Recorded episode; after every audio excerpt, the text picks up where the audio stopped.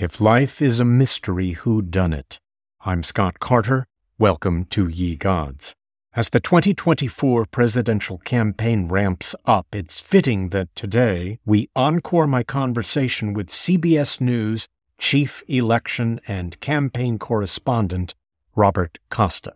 Of Bob's many virtues, the one that I may admire most is in an era where opinions are as plentiful as penny candies and about as cheap. His allegiance is to the truth, so much so that he's covered candidates on both sides of the political spectrum, from Trump to Sanders, yet no one can precisely tell you what Bob's opinions actually are. Later, my sermonette in my homily opinion will address the real life counterparts to the rough and rowdy Roys of HBO's Succession. But first, here's Robert Costa. Faith is something to me that dark, terrible moments just bring you such clarity about why faith matters. And I respect those who don't have faith and don't practice any particular religion. And I wish them all the best when they deal with things. But for those who do have it, when you're dealing with this kind of uh, tragedy, it's nice to see how amid all the, the darkness, there is light for people in a guidebook of sorts to, to navigating the darkness.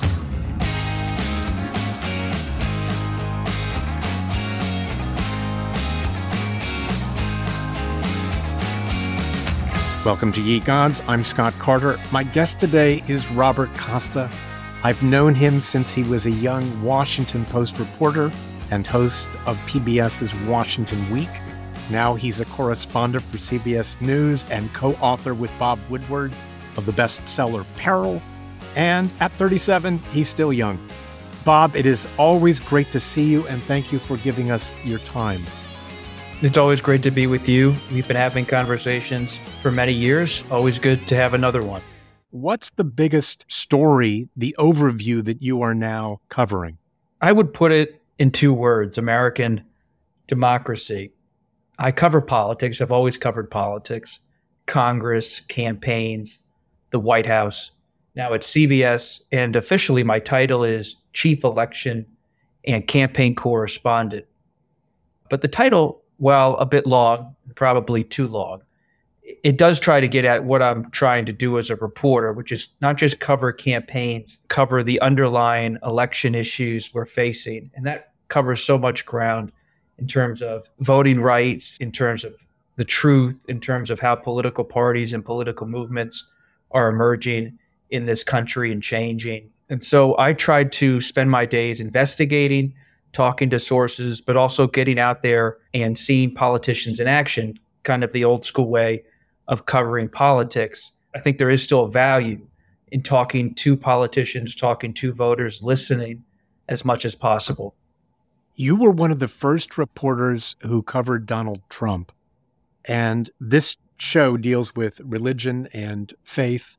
Why do you think self described religious people were so drawn to him? When you look back to 2015, Donald Trump comes into the presidential race, comes down the escalator at Trump Tower in New York, and he is immediately written off by a certain segment of the political establishment in both parties. But one group that was not writing him off, even at that early stage, was the conservative wing of the GOP, particularly the evangelical Christian wing, the religious voter wing, the conservative Catholic coalition inside the Republican Party. And I saw that early on.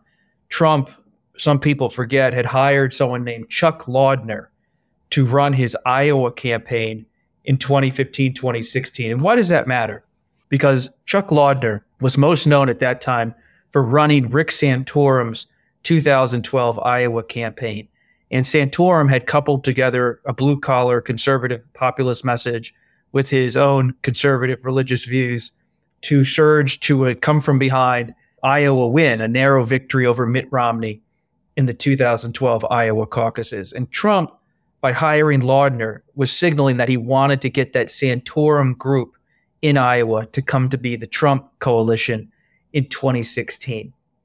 And so much of what happened uh, in Iowa in 2015, 2016, and in places like South Carolina that have conservative uh, religious voters that are really dominant in the electorates, is that they were looking for a winner. And I had covered when I was starting out in 2008, 2009, how Mike Huckabee got a lot of attention back then in Iowa and elsewhere in conservative bastions. Four years later, Rick Santorum does the same. Uh, what what happens?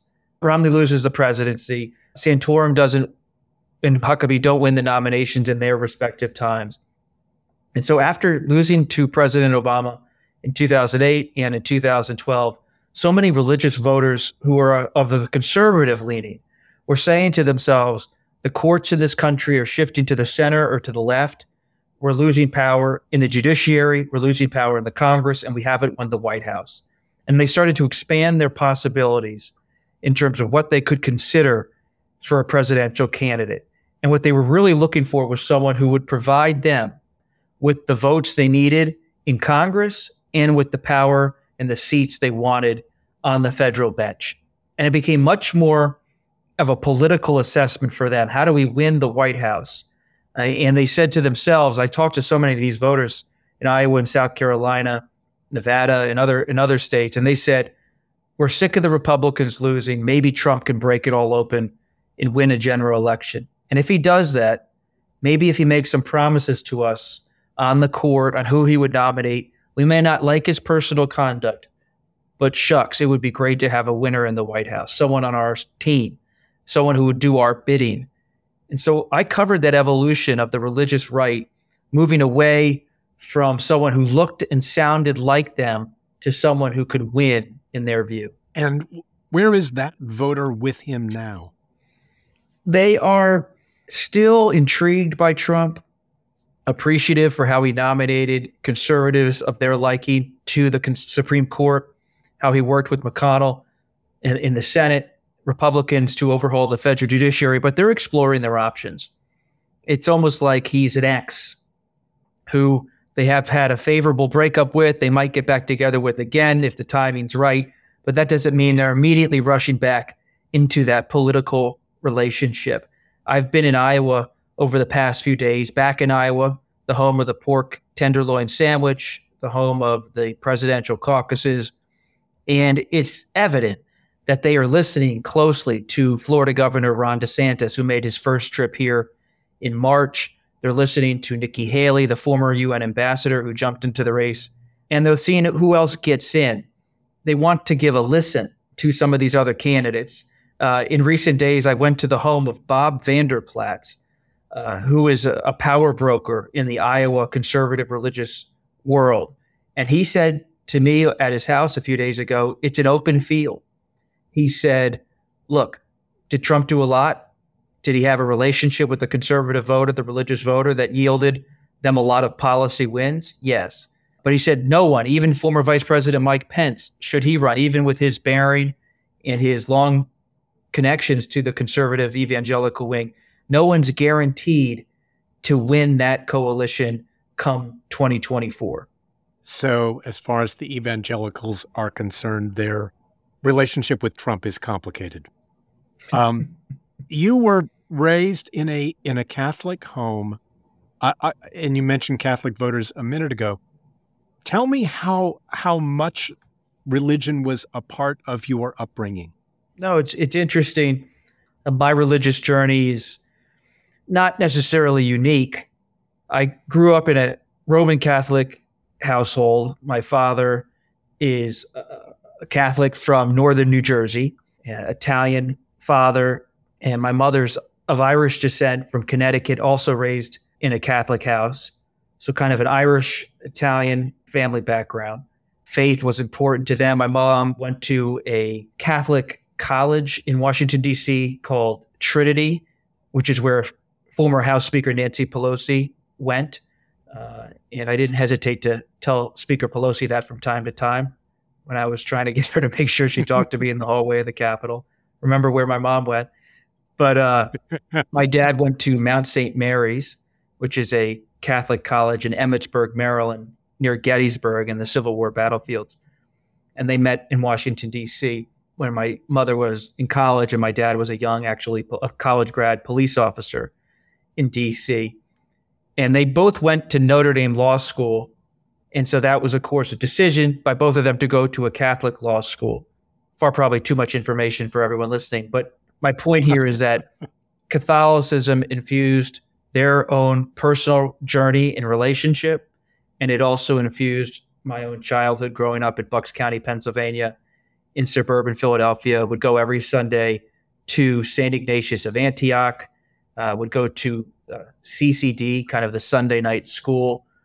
But I always went to public school, uh, except for a brief time at middle school when my dad got transferred to England and we went to a private international school.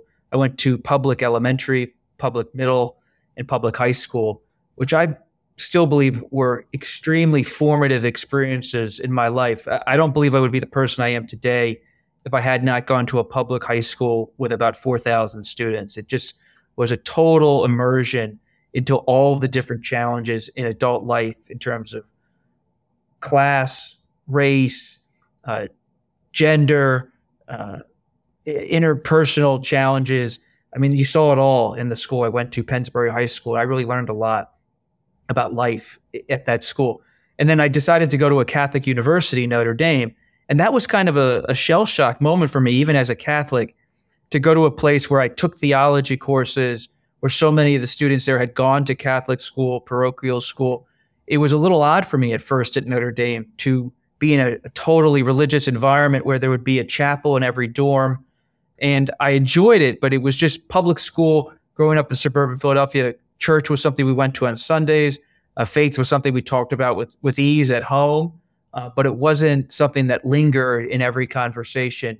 Uh, and I still am Roman Catholic, and I should go to church more often uh, than I do, but I, I do go, and I appreciate my faith. And st- staying close with Notre Dame has been important to me and to keeping my faith relatively strong. You mentioned going to England, I think in 1998.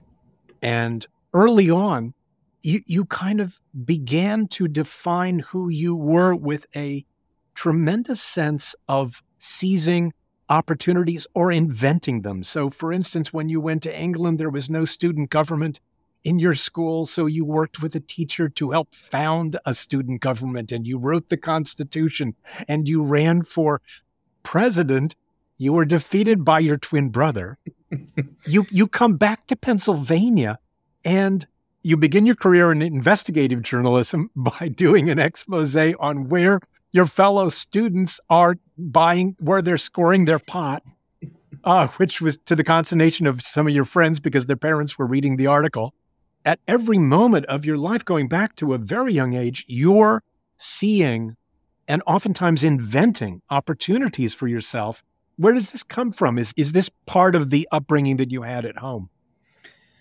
I, I just have a vivid memory of my father and mother taking me to museums growing up and going to the American History Museum at the Smithsonian in Washington, D.C., or going and walking around the mall, going to Philadelphia to see Independence Hall and I really started to believe at a young age through reading different books, especially the nonfiction books my dad collected. He was a collector of just kind of modern political nonfiction, historical nonfiction, that greatness and excellence in public life, in politics, journalism, writing was something I uh, was attracted to I was attracted to the idea of leadership, to history, to people who had a sense of history and context and how things fit together.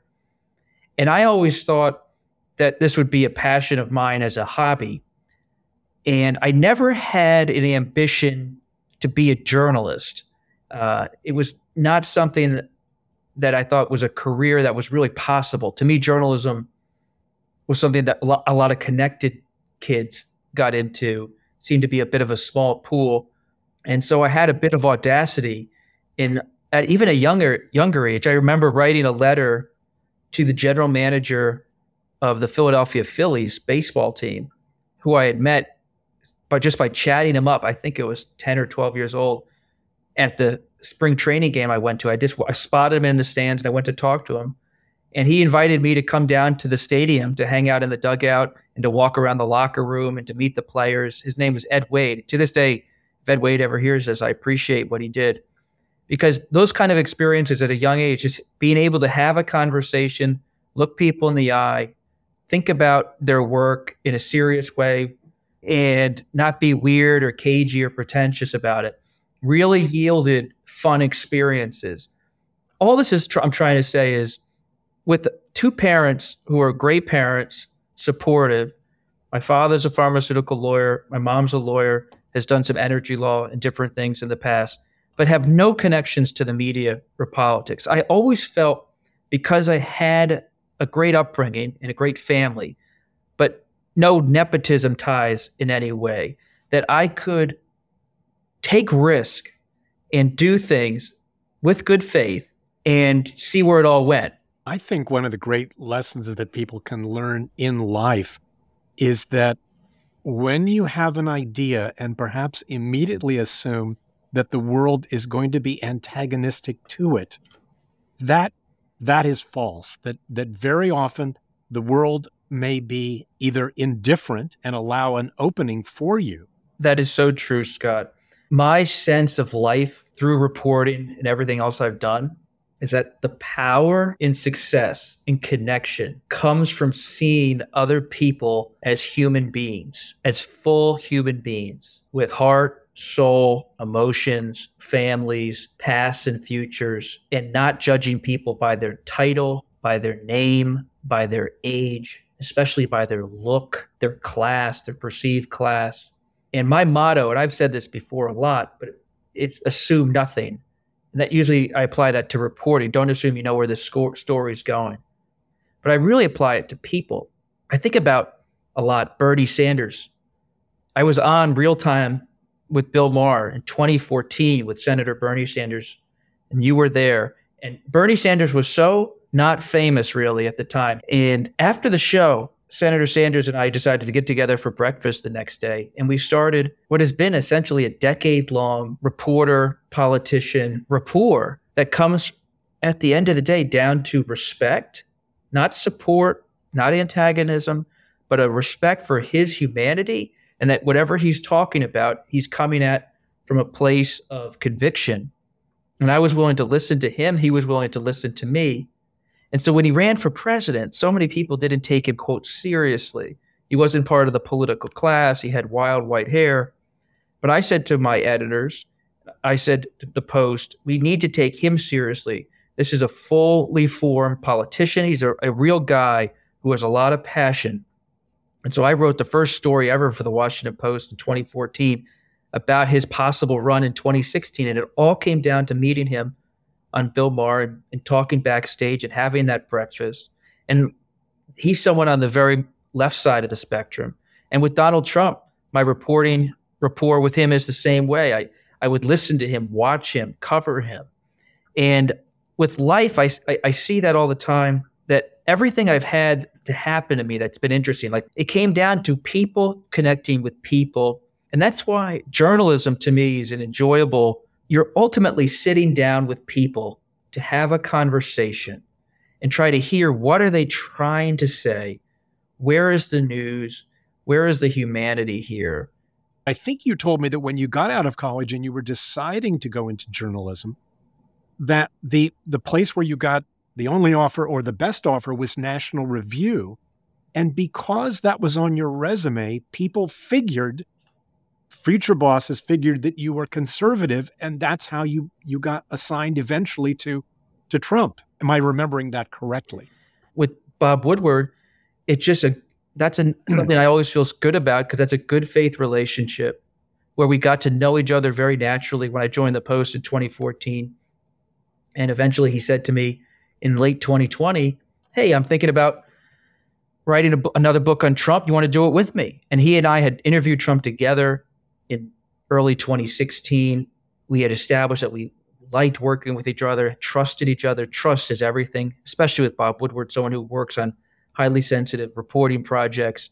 And I really enjoy talking to Bob Woodward and working with him. It's it's to me the ultimate grad school. Yes, I went to Cambridge, but Bob Woodward and talking with him and having a friendship with him, having him as a real mentor, a leader in my life, it's like getting a PhD in reporting because he just is the pros pro when it comes to really doing the vigorous reporting. Just do the work.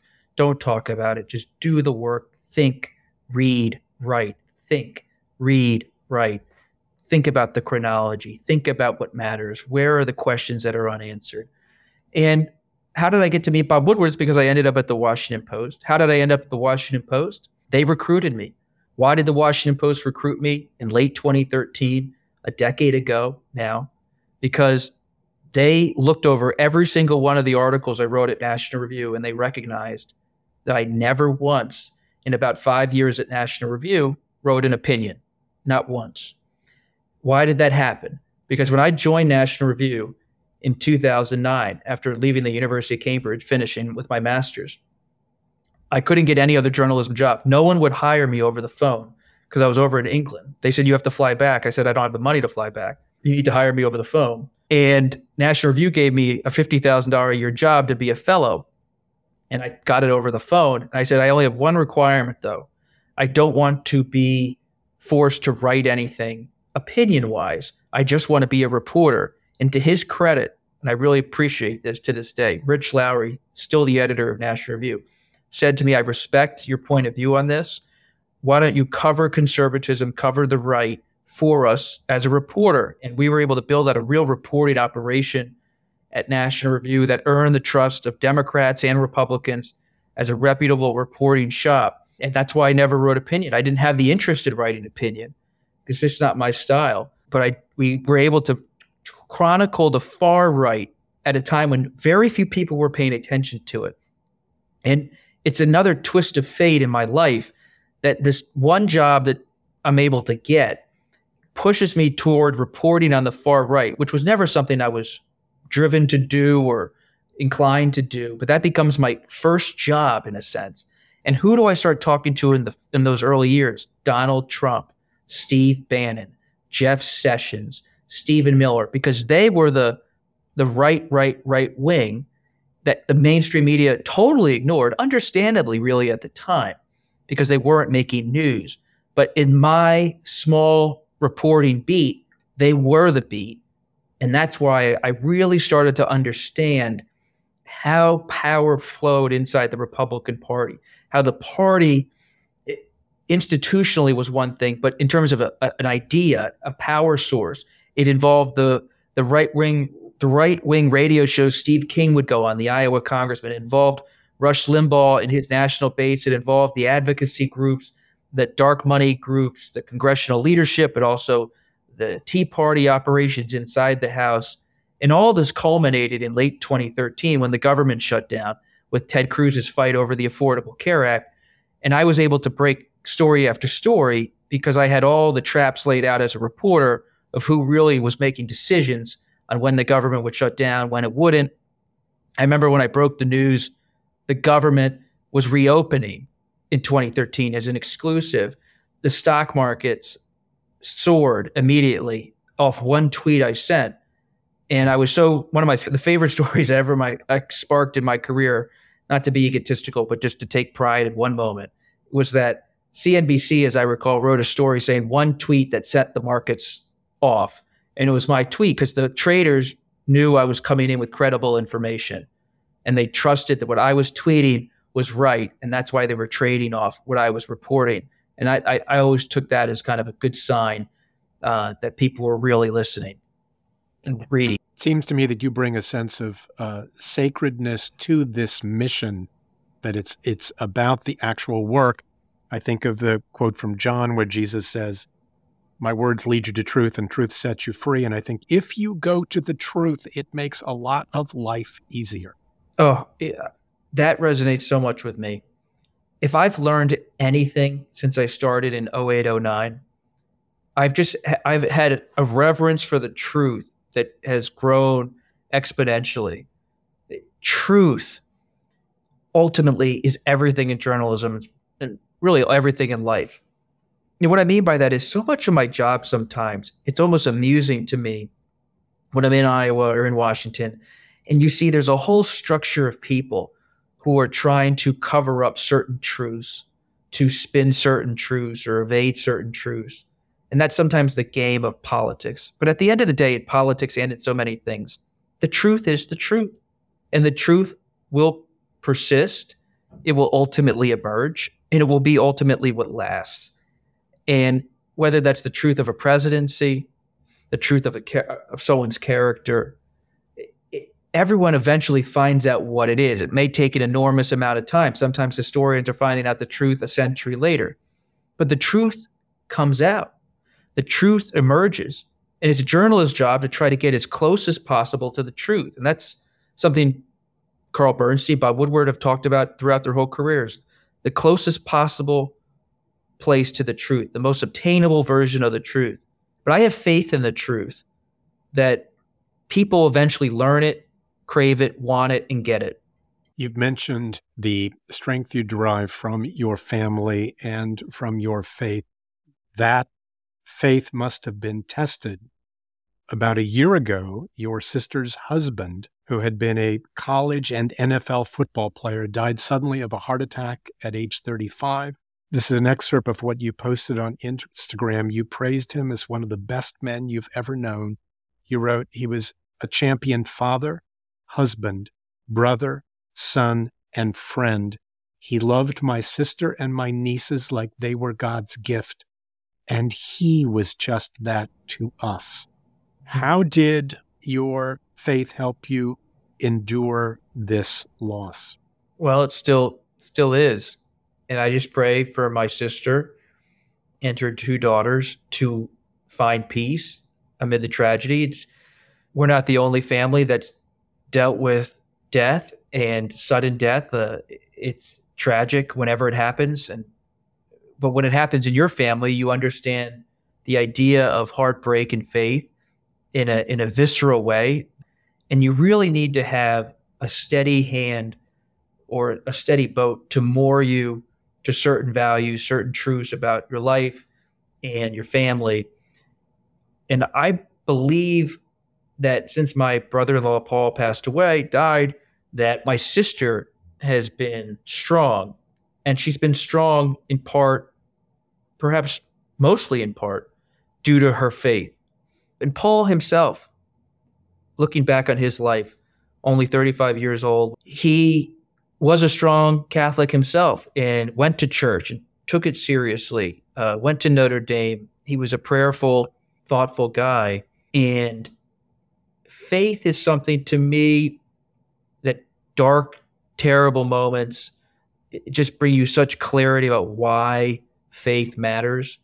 And I respect those who don't have faith and don't practice any particular religion. And I wish them all the best when they deal with things. But for those who do have it, when you're dealing with this kind of uh, tragedy, it's nice to see how, amid all the, the darkness, there is light for people in a guidebook of sorts to, to navigating the darkness. Do you think that when we die, there is a judgment on how we have lived this life? My personal belief which I rarely discuss, but I mean, my personal belief is along the lines of the Catholic Church, which is yes, I believe there is a judgment at the end. And I have a Catholic view of the afterlife. I try to be very careful in describing my faith publicly, and I'm always happy to have a conversation with you and want to be candid because I am Catholic. But I, really think it's important that it doesn't influence my work, how people perceive my work, but I do have personal faith, and people have the right to to know that I do have that faith, and I do believe there is a judgment at the end. And I'm always a believer in honesty, and I I believe that that certainly influences my life in the sense that you want to make choices, not because you want entrance into anywhere, but because you want to do right and to do the right thing. I often think about my mother not a priest or anyone, but my mother's telling me just do the right thing. And that message echoes a lot in my head when I and including when I think about the afterlife in the sense that we have a lot of confusion in this world starting with myself about what it all means, what our own purpose is, and we're all doing our best to day in day out carry on and to do things and that are productive and to be kind and to be generous to family and friends and colleagues. But at the end of the day, in my view, it, it, I want to do the right thing with the hope of living a long life. And if there's anything after, as I hope there is, that by doing the right thing with the right intentions, even if sometimes failing at that, you will have done well in the eyes of God. But I still am someone who, when I read about the founding fathers and their own questions about faith, I'm someone who's open to grappling with questions of faith. I don't have some kind of foundational certainty on all of these different religious questions. Two final questions, and I so appreciate your time, and I so appreciate the completeness with which you have considered every question. In stressful times, is there often a quote, could be sacred, could be secular, that helps you? I think about something my dad once quoted to me years and years ago, where my dad one time quoted Harry S. Truman to us, and he said, Truman once said, I looked up the quote, it's essentially verbatim work hard, trust in God, have no fear. Work hard, trust in God, have no fear. That stayed with me my whole life because there's something about the simplicity of it. Work hard, trust in God, have no fear. That does guide me. The last question. You are the universal curator who is going to suggest either a play or a movie or a book or a song or a painting or a work of sculpture. What might that work of art be? Listen to some Ray Charles, maybe. I just think we could all use a little bit of soul and something about Ray Charles, I think that unites people. But I think maybe we all just go listen to the National Symphony or listen to a little jazz quartet especially in instrumental music. And so if I was in the position of actually being a community leader who had one song to pick for a playlist, I'd pick something instrumental and let it play underneath, hopefully, conversations that were happening above it. Bob, thank you so much for this conversation. Thank you. Appreciate you taking the time. And now today's sermonette in my homily opinion. One reason I admire Robert Costa is that in a world overflowing with opinion and misinformation, he chooses to report facts. And on my podcast about ethics and spirituality, I also face choices. Though I take Christ's point to judge not lest I be judged, as I observe people, I can't help but judge their behavior as admirable or not, and I think that's what we all do. We do it when we watch movies or TV. On the first episode of this final season of HBO Succession, patriarch Logan Roy, played by the brilliant Brian Cox, is at a diner with his bodyguard. Logan muses about the afterlife. He doubts there is one. He thinks this is it. Of course, he admits no one can know for sure, but says Logan, I've got my suspicions. Ruthless Logan built a global media empire by being mean to all, even his family. Or, more accurately, especially his family. Unless he needed them. Then he was all charm, but if the charm failed, he'd pivot to abuse. Whatever worked, business is business. And as I watch this miserable curmudgeon share a meal with a worker whom he calls his best pal, I conclude no matter how many billions Logan has, he's lonely and miserable. Note to self don't be Logan. In the same sermon in which Christ warned against judging, he said, No man can serve two masters, for he will hate the one and love the other, or else he will hold to the one and despise the other. Ye cannot serve God and mammon. Jesus presented our life choice as binary. God is love, mammon is wealth, status, success, or anything that distracts us from love. Of course, the fictional character of Logan Roy has many antecedents. There's Shakespeare's Lear, who tragically couldn't tell which of his offspring loved him. And Dickens's Scrooge, who praises the ghost of his dead partner as always a good businessman, to which the spirit retorts, Mankind was my business. Interestingly, at one point, one of Logan's sons says, Why didn't Mr. Dickens write about Mr. Scrooge, who happened to be a huge wealth creator? So, for the Roy family, A Christmas Carol is no heartwarming drama of a soul redeemed, but the tragedy of a good businessman gone soft. Of course, for me, it's also tempting to judge Logan against real life media moguls, the late Sumner Redstone of Viacom or News Corp's Rupert Murdoch, who recently paid $787 million to avoid testifying under oath how respecting one's viewers means withholding the truth from them.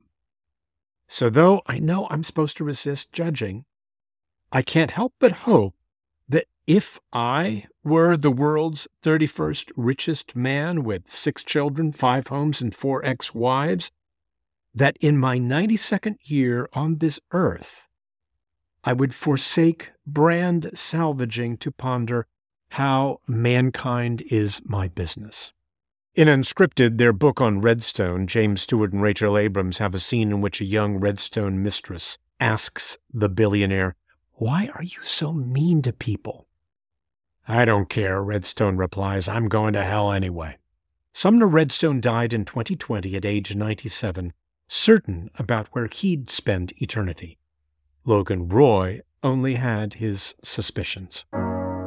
Email me your suspicions or anything else at yegodspodcast at gmail.com or follow us on all social media platforms at Yegods Podcast. Reviews at Apple Podcasts may be read on future episodes. So until next time, be of good cheer